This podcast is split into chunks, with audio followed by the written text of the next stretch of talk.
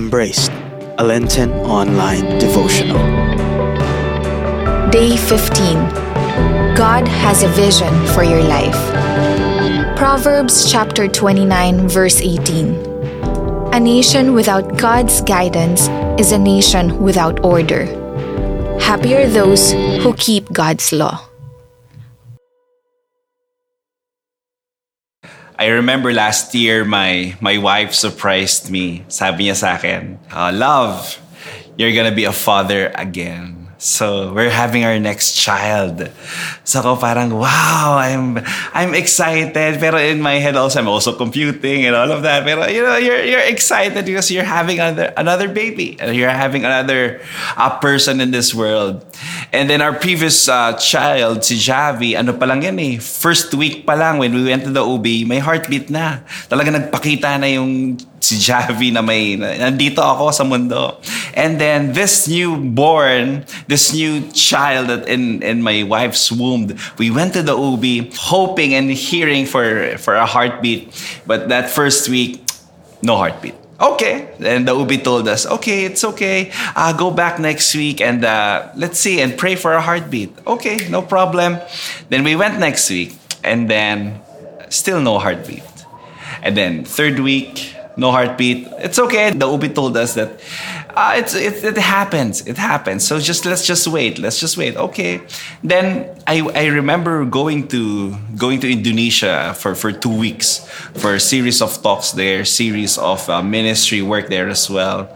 And then when I went back, it's it's the ninth week of our pregnancy, but still no heartbeat. And then our OB lovingly and uh, gently told us that the baby is not pushing through, that there's no life there inside her womb.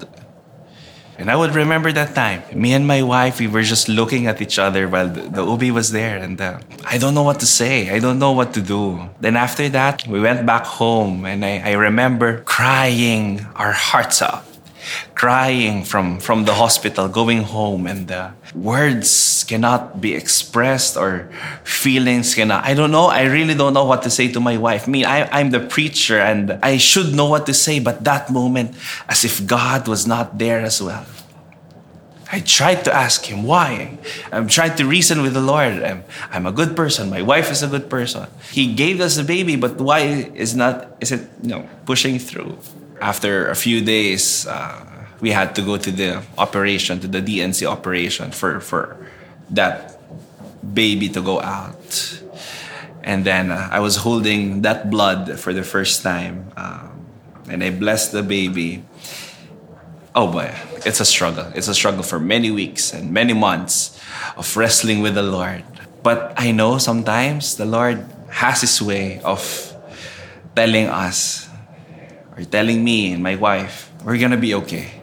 That we're gonna be we're gonna be just fine, even with the situation that we had. But we kept praying, kept going to mass, kept serving at the feast. Even our hearts was burning and so much question with the Lord. And then there was this moment for me to let this go, to trust God's hand, to trust His heart, even in painful situations. And my wife, uh, Angela, she has her own journey as well in this situation. And I had my own journey as well. The Lord has His way as well to embrace the two of us, to tell us that everything will be fine. And uh, He has a plan, He has a vision in our life. And right now, we little by little we're able to move forward each and every day only by God's grace, only by God's touch, only by God's love, only with you know people that loves us, surrounds us. My prayer is that you you find God's touch as well. You find His heart, you find His hand in every painful situation that you may be in right now. Dearest God, may I remain steadfast in my faith, proclaim your truths, and to stand firm when persecuted. Amen. Oratio Imperata God our Father, we come to you in our need to ask your protection against the 2019 and coronavirus that has claimed lives and has affected many. We pray for your grace for the people tasked with studying the nature and cause of this virus and its disease, and of stemming the tide of its transmission. Guide the hands and minds of medical experts that they may minister to the sick with competence and compassion, and of those governments and private agencies that must find cure and solution to this epidemic. We pray for those afflicted. May they be restored to health soon. Grant us the grace to work for the good of all and to help those in need. Grant this through our Lord Jesus Christ, your Son, who lives and reigns with you in the unity of the Holy Spirit, God forever and ever. Amen. Mary, help of all Christians, pray for us.